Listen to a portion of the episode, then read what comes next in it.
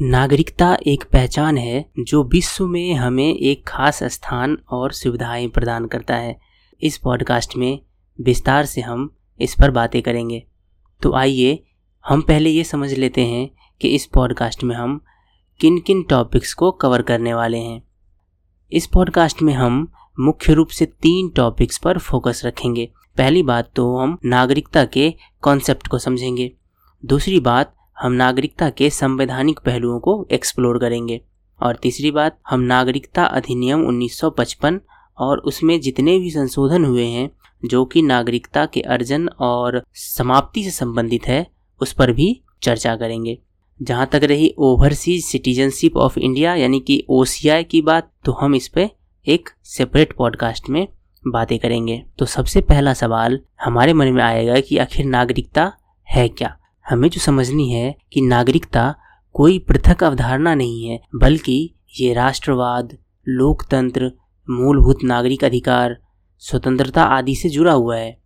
क्योंकि एक तरह से देखें तो नागरिकता एक व्यक्ति और एक राज्य के बीच का संबंध ही तो है, जिसमें व्यक्ति का राज्य के प्रति निष्ठा होता है और उस निष्ठा के बदले में राज्य उसे संरक्षण प्रदान करता है। जिस समय राजतंत्र था या यूँ कहें कि जिस समय लोकतंत्र नहीं था, उस समय भी व्यक्ति और राजा के बीच संबंध होता था। उस समय भी व्यक्ति को किसी खास संगठन या ग्रुप का हिस्सा बनाया जाता था, जहाँ की उसे कुछ विशेष प्रकार का अधिकार या फिर कर्तव्य मिलता था। इसीलिए नागरिकता की एक परिभाषा ये भी है कि साझा हितों को प्राप्त करने के उद्देश्य से बनाए गए किसी संगठन की सदस्यता प्राप्त करना नागरिकता है। लेकिन धीरे धीरे हुआ ये कि आम लोगों द्वारा कुछ मूलभूत नागरिक अधिकारों या यूँ कहे कि व्यक्तिगत अधिकारों की मांग शुरू हो गई। क्यों शुरू हुई? क्योंकि राजतंत्र में प्रजा का कॉन्सेप्ट चलता है और उसमें व्यक्तिगत या सामूहिक अधिकार न्यूनतम मात्रा में उपलब्ध होता है।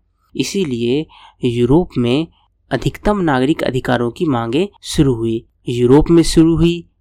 इसका क्या मतलब है कि क्या इंडिया में शुरू नहीं हुई? यहाँ पर समझने वाली बात है कि इंडिया की स्थिति यूरोपीय देशों जैसी नहीं थी। यूरोपीय देशों में चर्च का कंट्रोल लोगों पर बहुत ही ज़्यादा था, पर भारत में जो धर्म का कॉन्सेप्ट है, वो व्यक्ति को रिजनेबल लिबर्टी देता था। इसीलिए यूरोप जैसा आंदोलन भारत में देखने को नहीं मिलता है। यूरोप के ब्रिटेन में 1689 में बिल ऑफ़ राइट्स लाया गया, जिसके तहत राजा की शक्ति को कम कर दिया गया और संसद की शक्ति को बढ़ा दिया गया। साथ ही ढेरों नागरिक अधिकार लोगों को दिया गया। इसी तरह से 1789 में फ्रांसीसी क्रांति के दौरान राष्ट्र राज्य की अवधारणा ने ज़ोर पकड़ी। इसमें साझा संस्कृति, इतिहास एवं भूमि क्षेत्र के आधार पर एक समान पहचान स्थापित करने पर ज़ोर दिया गया। कहने का अर्थ यह है कि जैसे जैसे व्यक्तिगत स्वतंत्रता या सामूहिक नागरिक स्वतंत्रता में वृद्धि होता गया, वैसे वैसे राजतंत्र कमज़ोर होता गया और लोकतांत्रिक मूल्य मज़बूत होता गया।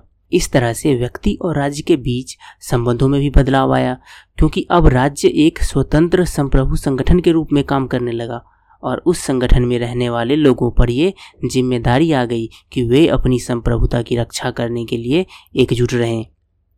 इसके लिए राज्य ने अपने सदस्यों या उस राज्य क्षेत्र के अंतर्गत रहने वाले लोगों को कुछ विशेषाधिकार और ज़िम्मेदारी दी।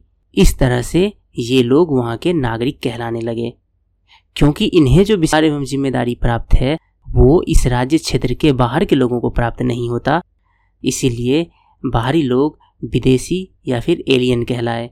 कुल मिलाकर लबो ये है कि जो लोग किसी देश के पूर्ण सदस्य होते हैं एवं राज्य के प्रति जिसकी निष्ठा होती है, उसे नागरिक यानी कि सिटीजन कहा जाता है। ऐसे लोगों को देश के सभी सिविल और राजनैतिक अधिकार प्राप्त होते हैं। यही अधिकार जब किसी दूसरे देश के नागरिक को नहीं मिलता है तो उसे विदेशी यानी कि फॉरेनर कहा जाता है। ये विदेशी सामान्यतः किसी न किसी देश का नागरिक होता है और उस देश के प्रति उसकी निष्ठा भी होती है, इसीलिए उसके पास उस देश का पासपोर्ट होता है। उस व्यक्ति को अगर किसी और देश जाना हो तो सामान्यतः पहले उस देश से अनुमति लेनी होती है, जिसे कि वीज़ा कहा जाता है। बगैर या अवैध वीज़ा एवं पासपोर्ट के अगर कोई व्यक्ति किसी और देश में रह रहा है तो उसे अवैध प्रवासी यानी कि इलीगल माइग्रेंट कहा जाता है। इसके अलावा, वे लोग जो युद्ध, हिंसा, संघर्ष या फिर उत्पीड़न से भाग गए हैं और दूसरे देश में सुरक्षा खोजने के लिए अंतर्राष्ट्रीय सीमा को पार कर किसी दूसरे देश में शरण ले लेते हैं। तो इसे शरणार्थी यानी कि रेफ्यूजी कहा जाता है। हालाँकि सामान्यतः कोई व्यक्ति किसी न किसी देश का नागरिक होता है, लेकिन कई बार ऐसी स्थिति भी आती है जब कोई व्यक्ति किसी भी देश का नागरिक नहीं होता। उसे राज्य विहीन यानी कि स्टेटलेस कहा जाता है। उदाहरण के लिए, भारत में यह नियम है कि यहाँ पैदा होने वाला बच्चा तभी भारत का नागरिक होगा जब या तो उसके माता पिता दोनों उसके जन्म के समय भारत का नागरिक हो, या फिर दोनों में से एक भारत का नागरिक हो और दूसरा अवैध प्रवासी न हो। लेकिन मान लीजिए कि एक पुरुष जो भारत का नागरिक है और दूसरा एक अमेरिकी युवती जो भारत में अवैध तरीके से रह रहा है। अब इन दोनों का अगर बच्चा होता है तो वो बच्चा न तो अमेरिका का नागरिक होगा, न ही भारत का। यानी कि वो राज्य विहीन स्टेटलेस होगा। कितने लोग दुनिया भर में शरणार्थी या राज्य विहीन की ज़िंदगी गुजार रहे हैं, इसका अंदाज़ा हम यूएनएचसीआर के रिपोर्ट से लगा सकते हैं। यूएनएचसीआर के आंकड़ों के मुताबिक, अभी पूरे विश्व में एक करोड़ बीस लाख लोग राज्य विहीन है। वहीं शरणार्थी की बात करें तो विश्व में उसकी संख्या लगभग ढाई करोड़ के आसपास है। इतना समझने के बाद आइए, अब हम नागरिकता के संवैधानिक प्रावधानों को समझते हैं। तो जैसा कि हम जानते हैं, भारत में एकल नागरिकता यानी कि सिंगल सिटीजनशिप की व्यवस्था है। यानी कि आप देश के किसी भी भाग से क्यों ना हो, आप भारत के ही नागरिक होंगे, उस क्षेत्र विशेष के नहीं। भारत के संविधान के भाग दो में नागरिकता का वर्णन मिलता है, जिसके तहत अनुच्छेद पाँच से लेकर ग्यारह तक कुल सात अनुच्छेद आते हैं। लेकिन यहाँ पर याद रखने वाली बात है कि इन अनुच्छेदों में उन्हीं लोगों की नागरिकता की चर्चा की गई है, जो आज़ादी के समय देश के नागरिक बन चुके थे या फिर बनने वाले थे। इसके बाद जन्मे लोगों के लिए या देश में आने वाले अन्य लोगों के लिए नागरिकता की व्यवस्था के लिए नागरिकता अधिनियम 1955 बनाया गया। जिसकी चर्चा हम आगे करेंगे। पहले हम संवैधानिक प्रावधानों को या संवैधानिक व्यवस्था को समझेंगे। तो जैसा कि हमने अभी कहा कि संवैधानिक व्यवस्था नागरिकता के संबंध में अनुच्छेद पाँच से लेकर अनुच्छेद ग्यारह तक है, जिसमें से अनुच्छेद पाँच से लेकर अनुच्छेद आठ तक संविधान लागू होने के दिन तक जिसको जिसको नागरिकता मिल चुका है, उसके बारे में है। तो आइए एक एक करके इन अनुच्छेदों को समझते हैं। तो पहले हम समझेंगे अनुच्छेद पाँच को कि अनुच्छेद पाँच क्या कहता है। तो अनुच्छेद पाँच संविधान के प्रारंभ पर नागरिकता का प्रावधान करता है। कहने का अर्थ ये है कि जब संविधान लागू हुआ तो उस समय भारत में रह रहे प्रत्येक व्यक्ति भारत के नागरिक तभी होंगे जब वे तीन शर्तों में से कोई एक शर्त को पूरा करें। अब वो तीन शर्त क्या है? आइए उसे समझते हैं। पहला शर्त ये है कि उसका जन्म भारत में होना चाहिए। अगर ऐसा नहीं है तो दूसरा शर्त ये है कि उसके माता पिता में से किसी एक का जन्म भारत में होना चाहिए। और अगर ये भी नहीं है तो तीसरा शर्त यह है कि संविधान लागू होने के पाँच वर्ष पहले से वो भारत में रह रहा हो।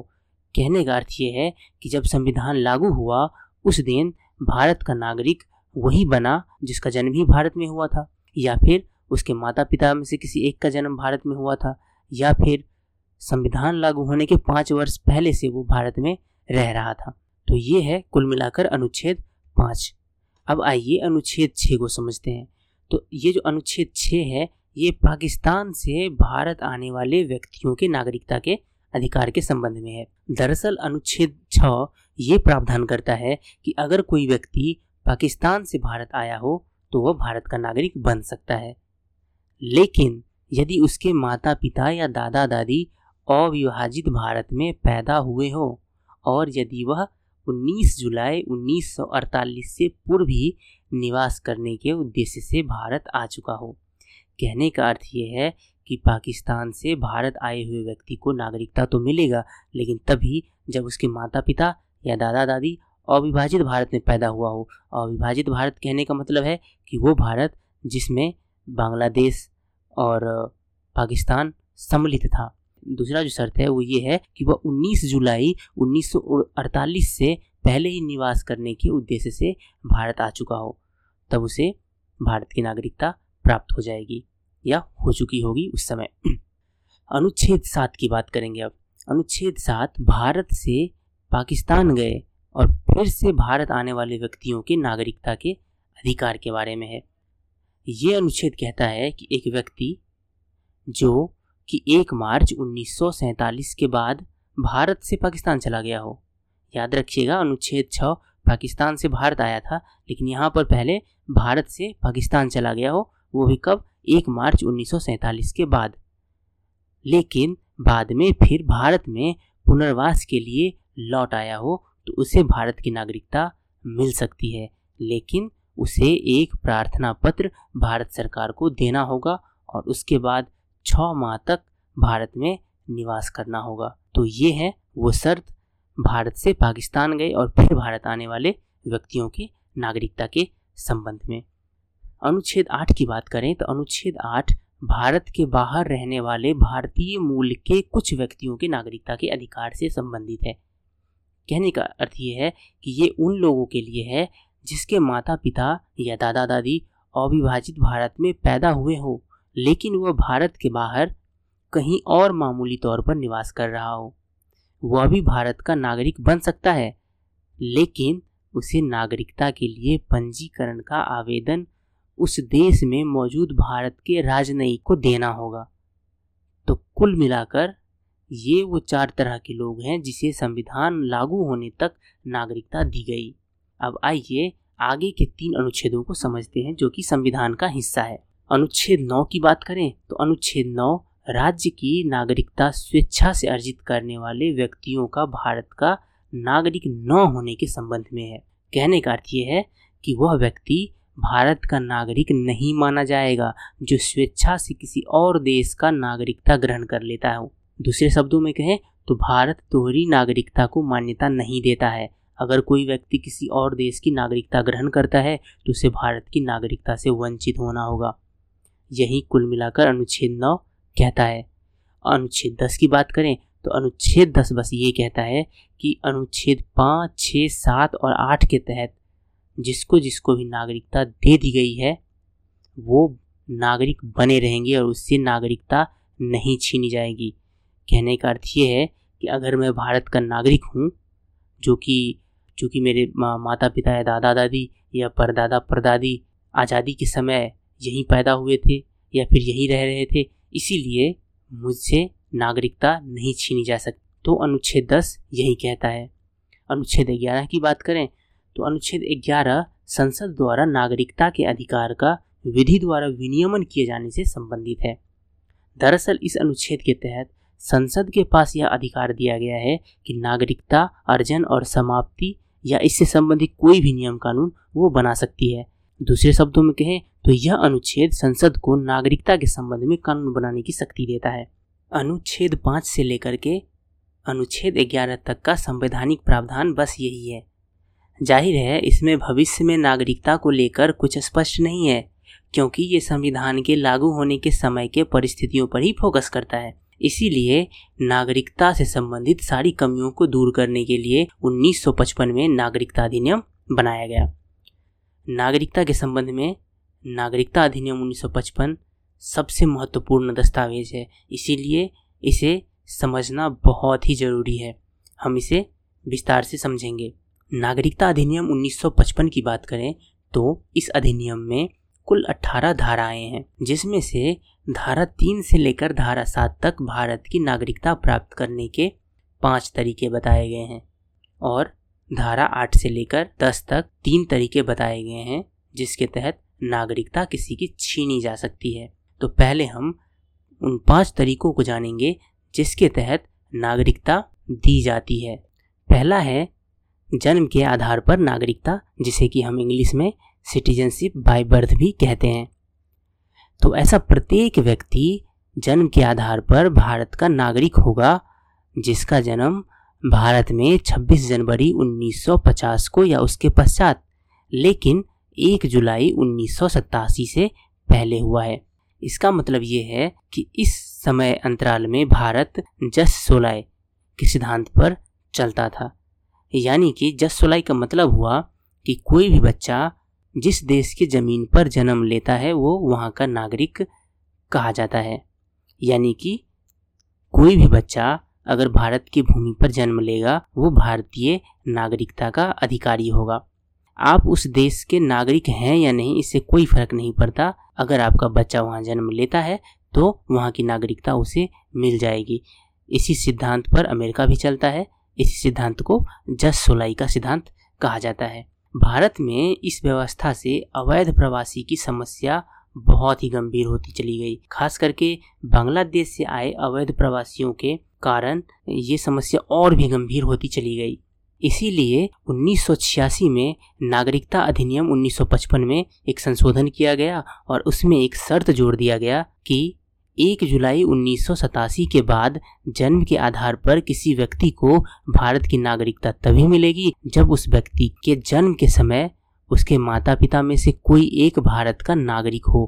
कहने का अर्थ ये है कि उन्नीस सौ सतासी से पहले जो ये सिद्धांत था कि माता पिता भले ही इलीगल हो इलीगल माइग्रेंट हो, उसका अगर बच्चा भारत की धरती पर जन्म लेगा तो उसे भारत की नागरिकता मिल जाएगी। लेकिन उन्नीस सौ सतासी के बाद ये व्यवस्था कर दी गई कि भारत में जन्मे किसी बच्चे को तभी नागरिकता मिलेगी जब उसके माता पिता में से एक कोई भारत का नागरिक हो। दूसरा, अगर इलीगल माइग्रेंट भी है तो चलेगा। ये जो व्यवस्था है, ये 2003 तक चली, क्योंकि इसमें भी दोष था। इससे जो समस्या उत्पन्न हुई, वो कुछ इस प्रकार का था कि मान लीजिए कि बांग्लादेश का एक युवक भारतीय नागरिक से, भारतीय युवती से शादी कर लेता है और जब उसके बच्चे होते हैं तो उसे भारत की नागरिकता मिल जाती है। अब एक जो है माता पिता में से एक भारत का नागरिक तो हो गया, जबकि दूसरा इलीगल माइग्रेंट है। फिर भी उसके बच्चे को भारत की नागरिकता मिल गई। ये समस्या आई और इसी को दूर करने के लिए 2003 में फिर से नागरिकता नागरिकता अधिनियम में संशोधन किया गया और 2003 के संशोधन से इस प्रावधान में यह ज़ोर दिया गया कि अब कोई व्यक्ति जन्म के आधार पर भारत का नागरिक तभी बन सकता है जब उसके जन्म के समय उसके माता पिता दोनों भारत का नागरिक हो। और अगर दोनों भारत का नागरिक नहीं है तो कम से कम उसके माता पिता में से किसी एक का भारत का नागरिक होना तो ज़रूरी है ही। लेकिन दूसरा, अवैध प्रवासी नहीं हो। जन्म के आधार पर नागरिकता की अभी यही व्यवस्था चल रही है।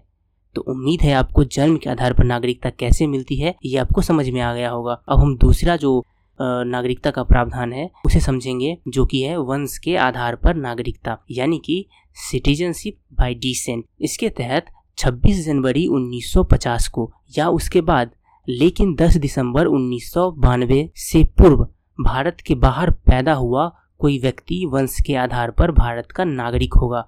यदि उसके जन्म के समय उसके पिता भारतीय नागरिक हो। यहाँ पर समझने वाली बात है कि वंश के आधार पर नागरिकता उसे मिलती है जो बच्चा भारत के सरजमी के बाहर कहीं पैदा हुआ हो। और वो भी तब जब उसके पिता भारत की नागरिकता को ग्रहण करता हो। यहाँ पर एक समस्या ये थी कि बच्चे की नागरिकता के लिए पिता का भारतीय नागरिक होना ज़रूरी था। इसीलिए जब जनवरी उन्नीस में महिला आयोग का गठन हुआ तो उसने इस बात को उठाया। परिणाम स्वरूप ये हुआ कि उन्नीस में नागरिकता अधिनियम 1955 में फिर से संशोधन किया गया और उसके बाद ये प्रावधान कर दिया गया कि 10 दिसंबर उन्नीस को या उसके बाद भारत के बाहर पैदा हुआ कोई बच्चा भारत का नागरिक होगा। तभी होगा यदि उसके माता पिता में से कोई एक उसके जन्म के समय भारत का नागरिक हो। कहने का अर्थ ये है कि जो उन्नीस से पहले ये व्यवस्था था कि भारत के बाहर पैदा हुआ कोई बच्चा तभी भारत का नागरिक बनेगा जब उसका पिता भारत का नागरिक हो। अब ये व्यवस्था कर दिया गया कि भारत के बाहर पैदा हुआ कोई बच्चा नागरिक बन जाएगा अगर उसके माता पिता में से कोई भी एक भारत का नागरिक हो। लेकिन इसे भी 2003 में जो नागरिकता अधिनियम में संशोधन हुआ तो इसमें भी बदलाव लाया गया। और अब यह व्यवस्था कर दी गई कि 3 दिसंबर 2004 के पश्चात भारत के बाहर पैदा हुए किसी भी बच्चे को वंश के आधार पर नागरिकता तब तक नहीं मिलेगा, जब तक कि जन्म से एक वर्ष के भीतर उस देश में स्थित भारतीय दूतावास में उस बच्चे का रजिस्ट्रेशन न करवाया हो। कहने का मतलब ये है कि 2004 के बाद भारत के बाहर पैदा हुए किसी बच्चे को नागरिकता दिलाने के लिए उसके माता पिता में से किसी एक का भारतीय नागरिक होना तो ज़रूरी है ही। साथ ही उस बच्चे के जन्म के एक साल के भीतर उस देश में स्थित भारतीय दूतावास में उस बच्चे का रजिस्ट्रेशन करवाना होगा और ये अभी व्यवस्था चल रही है। तो वंश के आधार पर यह व्यवस्था है जो अभी चल रही है। अब हम आगे तीसरा जो है पॉइंट वो है पंजीकरण द्वारा नागरिकता कैसे दी जाती है, इस पर हम चर्चा करेंगे, जिसे कि इंग्लिश में सिटीजनशिप बाय रजिस्ट्रेशन भी कहा जाता है। इसके तहत व्यवस्था ये है कि केंद्र सरकार किसी व्यक्ति का आवेदन प्राप्त होने पर नागरिकता अधिनियम 1955 की धारा पाँच के तहत किसी वैध प्रवासी को भारत के नागरिक के रूप में पंजीकृत कर सकती है, यदि वह कुछ शर्तों को मानता हो, कुछ शर्तों पर खरा उतरता हो। अब ये शर्तें क्या है? पहला ये है कि भारतीय मूल का वह व्यक्ति रजिस्ट्रेशन के लिए आवेदन करने के सात वर्ष पहले से भारत में मामूली तौर पर निवासी हो। कहने का अर्थ यह है कि जिस दिन वह रजिस्ट्री, रजिस्ट्रेशन के लिए आवेदन देता है, उसकी ठीक एक वर्ष की संपूर्ण अवधि में वो भारत में रह रहा हो और इस एक साल की अवधि के पहले के आठ सालों में से कम से कम छः साल की अवधि वह भारत में बिताया हो, तब वह भारत के नागरिक बनने की दिशा में आगे बढ़ सकता है, उसे भारत की नागरिकता मिल सकती है। अब यही जो प्रावधान है, ये तब भी लागू होता है जब कोई व्यक्ति भारत के किसी नागरिक से विवाहित है। कहने का अर्थ ये है, इसे इस तरह से समझ सकते हैं कि मान लीजिए कि एक भारतीय नागरिक जो कि युवक है, वो एक अमेरिकी युवती से शादी कर लेता है। अब अगर उसके बच्चे होते हैं तो उसके बच्चे को तो भारत की नागरिकता मिल जाएगी, क्योंकि उसके माता पिता में से कोई एक भारत का नागरिक है। लेकिन उसकी पत्नी को अगर नागरिकता चाहिए तो उसकी पत्नी को नागरिकता कैसे मिलेगी? क्योंकि उसके पत्नी का कोई वंश भारत से संबंधित नहीं है। ऐसे में पंजीकरण द्वारा नागरिकता एक विकल्प सामने आता है। इसके तहत वो ऐसा कर सकता है कि सात साल जाकर के भारत में निवास कर सकता है। पंजीकरण के बाद वो भारत की नागरिकता ग्रहण कर सकता है।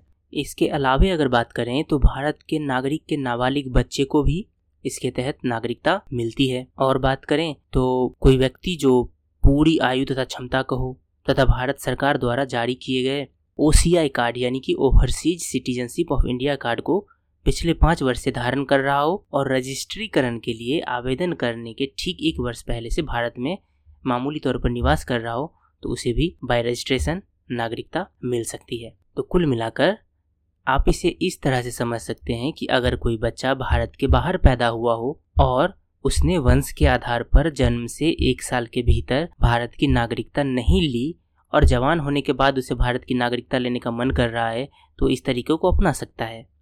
या फिर, अगर कोई भारतीय नागरिक बाहर जाकर शादी कर लेता है और अपनी पत्नी को नागरिकता दिलाना चाहता है तो भी वो इस तरीके को अपना सकता है। तो कुल मिलाकर यहाँ पर ये सारे तरीके हैं। लेकिन इस सब में जो आपको याद रखना है, वो ये है कि इस तरह से नागरिकता प्राप्त करने वाले लोगों को निष्ठा की शपथ लेनी पड़ती है। अब हम आगे बात करेंगे प्राकृतिक रूप से नागरिकता, यानी कि सिटीजनशिप बाय नेचुरलाइजेशन क्या होता है, कैसे मिलती है। तो पहले तो हम ये समझें कि नेचुरलाइजेशन क्या होता है यानी कि प्राकृतिक प्राकृतिकरण या देशीयकरण जिसे हम कहते हैं वो क्या होता है? सीधे सीधे आप ये समझ सकते हैं कि जब भी कोई व्यक्ति किसी देश में इतने समय तक रह जाए कि उस देश की संस्कृति से वो एकाकार हो जाए उसकी भाषा उसको आने लग जाए और वो अप, अपना देश ही भूल जाए तो ऐसी स्थिति में हम उसे प्राकृतिक रूप से नागरिकता दे सकते हैं। भारत सरकार आवेदन प्राप्त होने पर किसी व्यक्ति को प्राकृतिक तौर पर नागरिकता प्रदान कर सकती है। बशर्ते कि वह अवैध प्रवासी ना हो और कुछ शर्तें हैं जो कि वो उसे पूरा करता हो। पहला तो ये कि वह व्यक्ति किसी ऐसे देश से संबंधित न हो जहाँ भारतीय नागरिक प्राकृतिक रूप से नागरिक नहीं बन सकते। कहने का अर्थ यह है कि जिसे भी प्राकृतिक रूप से नागरिकता दी जाएगी, वो उस देश से संबंध रखता हो जहाँ भारतीय लोगों को भी प्राकृतिक तौर पर नागरिकता मिलती हो। दूसरी बात यह है कि यदि वह किसी अन्य देश का नागरिक हो तो भारतीय नागरिकता प्राप्त होने पर उसे उस देश की नागरिकता का त्याग करना पड़ेगा। और सबसे मुख्य बात जो है, इसका जो टर्म है, वो ये है कि यदि कोई व्यक्ति भारत में रह रहा हो और नागरिकता संबंधी आवेदन देने से कम से कम एक वर्ष पूर्व भारत में लगातार निवास कर रहा हो और ठीक इस एक वर्ष के पहले के चौदह वर्षों में से कम से कम ग्यारह वर्ष भारत में रहा हो तो प्राकृतिक रूप से उसे नागरिकता मिल सकती है। अब इस समय जो एक बात है वो ये है कि उसका चरित्र भारत की सर, भारत सरकार की नज़र में अच्छा होना चाहिए और संविधान की आठवीं सूची अनुसूची में उल्लिखित किसी एक भाषा का अच्छा ज्ञाता होना चाहिए। हालाँकि यह याद रखिए कि भारत सरकार चाहे तो यहाँ पर जितनी भी शर्तें बताई गई है उसमें ढील दे सकती है या फिर चाहे तो सभी शर्तों को ही नज़रअंदाज कर सकती है। यदि भारत सरकार की नज़र में वह व्यक्ति किसी विशेष सेवा, जैसे कि विज्ञान, दर्शन, कला, साहित्य विश्व शांति या मानव उन्नति आदि से संबंध रखता हो। कहने का अर्थ ये है कि अगर अगर मान लीजिए कि एप्पल का फाउंडर भारत की नागरिकता लेना चाहे तो भारत सरकार उसे सीधे ही नागरिकता दे सकती है, उसके लिए सारे नियम कानूनों में ढील दे सकती है। इस तरह से नागरिक बने व्यक्तियों को भी भारत के संविधान के प्रति निष्ठा की शपथ लेनी पड़ती है। तो हमने अब तक क्या कितना समझा? हमने समझा कि जन्म के आधार पर नागरिकता कैसे मिलती है भारत में? वंश के आधार पर कैसे नागरिकता मिलती है? पंजीकरण के द्वारा नागरिकता कैसे मिलती है? चौथा समझा हमने कि प्राकृतिक रूप से नागरिकता कैसे मिलती है। और हम पांचवा समझेंगे कि क्षेत्र समाविष्टि के आधार पर नागरिकता कैसे मिलती है, जिसे कि इंग्लिश में citizenship by incorporation of territory भी कहा जाता है। तो इसके तहत होता यह है कि किसी भी विदेशी क्षेत्र का जब भारत के द्वारा अधिग्रहण किया जाता है तो उस क्षेत्र विशेष के अंदर रह रहे लोगों को भारत की नागरिकता दी जाती है। जैसे कि जब पुडुचेरी और गोवा को भारत में शामिल किया गया तो उसके लोगों को भारत की नागरिकता दी गई। तो ये था नागरिकता अर्जन करने का तरीका, जिसे कि नागरिकता अधिनियम 1955 की धारा तीन से लेकर सात में वर्णित किया गया है। यानी कि इन पाँच तरीकों से कोई भी व्यक्ति भारत की नागरिकता प्राप्त कर सकता है। अब बात करेंगे इस अधिनियम के धारा आठ, नौ और दस की, जो कि नागरिकता की समाप्ति से संबंधित है। क्या है ये? आइए समझते हैं। तो इस जो धारा आठ है, वो स्वैच्छिक त्याग यानी कि वॉलेंट्री रेनन्सिएशन से संबंधित है। नागरिकता अधिनियम की धारा आठ के अनुसार, पूर्ण आयु और क्षमता प्राप्त कोई भारतीय नागरिक अपनी नागरिकता छोड़ना चाहे तो वो छोड़ सकता है। लेकिन यदि कोई व्यक्ति ऐसे समय में भारतीय नागरिकता छोड़ना चाहे, जब भारत किसी युद्ध में लगा हुआ हो या भारत किसी मुसीबत में हो, तब उसका रजिस्ट्रीकरण तब तक निर्धारित रखा जाएगा जब तक कि केंद्रीय सरकार निर्देश नहीं दे देती। वहीं धारा नौ की बात करें तो धारा नौ बर्खास्तगी के द्वारा नागरिकता की समाप्ति की बात करता है। यानी कि इस धारा के अनुसार यदि कोई भारतीय नागरिक स्वेच्छा से किसी अन्य देश की नागरिकता ग्रहण कर ले तो उसकी भारतीय नागरिकता स्वयं ही बर्खास्त हो जाएगी। लेकिन जब भारत किसी युद्ध में लगा हो तो उसका रजिस्ट्रीकरण तब तक निर्धारित रखा जाएगा, जब तक केंद्रीय सरकार निर्देश नहीं दे देती। और धारा दस की बात करें तो धारा दस नागरिकता से वंचित करने के बारे में है। दरअसल केंद्र सरकार किसी व्यक्ति को भारतीय नागरिकता से वंचित कर सकती है, यदि पहली बात कि नागरिकता फर्जी तरीके से प्राप्त की गई हो। दूसरी बात कि यदि नागरिक ने संविधान के प्रति अनादर जताया हो, तीसरी बात कि यदि नागरिक ने युद्ध के दौरान शत्रु के साथ गैर कानूनी रूप से संबंध स्थापित किया हो और उसे कोई राष्ट्र विरोधी सूचना दी हो। चौथी बात कि पंजीकरण या प्राकृतिक नागरिकता के पाँच वर्ष के दौरान नागरिक को किसी देश में दो वर्ष की कैद हो गई हो और पांचवी बात कि नागरिक सामान्य रूप से भारत के बाहर सात वर्षों से रह रहा है। तो ऐसी स्थिति में भारत सरकार उसे नागरिकता से वंचित कर सकती है। तो कुल मिलाकर हमने नागरिकता के अवधारणा को समझा, नागरिकता के संवैधानिक पहलू को समझा और नागरिकता अधिनियम 1955 और उसमें हुए संशोधनों के बारे में समझा। यहाँ पर आप याद रखिए कि हमने नागरिकता अर्जन के जितने भी तरीके पढ़े हैं, उसमें हमने देखा कि उसी को नागरिकता मिल सकती है जो अवैध प्रवासी ना हो। कहने का अर्थ ये है कि अगर कोई अवैध प्रवासी है तो उसके लिए नागरिकता मिलना भारत में मुश्किल है। ऐसी स्थिति में अगर कोई अवैध रूप से भारत में बहुत लंबे समय से रह रहा हो तो उसको नागरिकता कैसे दी जाए? इसी के लिए 2019 में CAA यानी कि सिटीजनशिप अमेंडमेंट एक्ट लाया गया था। इस एक्ट के तहत हुआ ये था कि तीन देशों, यानी कि अफ़गानिस्तान, पाकिस्तान और बांग्लादेश से जो आए हुए इलीगल माइग्रेंट हैं, जो भारत में बहुत समय से रह रहे हैं, उसके लिए नागरिकता का प्रावधान करता है, क्योंकि ये जो सामान्य नियम है, उसमें उसके लिए नागरिकता का प्रावधान नहीं है। यानी कि अगर सरकार एक मुश्त सबको नागरिकता देना चाहे तो उसके लिए प्रावधान नहीं है। तो इसी के लिए सी लाया गया जहाँ तक बात रही, विदेशी भारतीय नागरिकता की, या जिसे हम एनआरआई कहते हैं, वो क्या होता है? या फिर जिसे हम भारतीय मूल का व्यक्ति कहते हैं, वो सब क्या होता है? उसके लिए हम अलग से बात करेंगे। हमारे website Wonder Hindi dot com को अवश्य विज़िट करें। वहाँ से आप इस पर्टिकुलर टॉपिक पर आप टेस्ट दे पाएँगे। मिलते हैं दूसरे पॉडकास्ट में। धन्यवाद।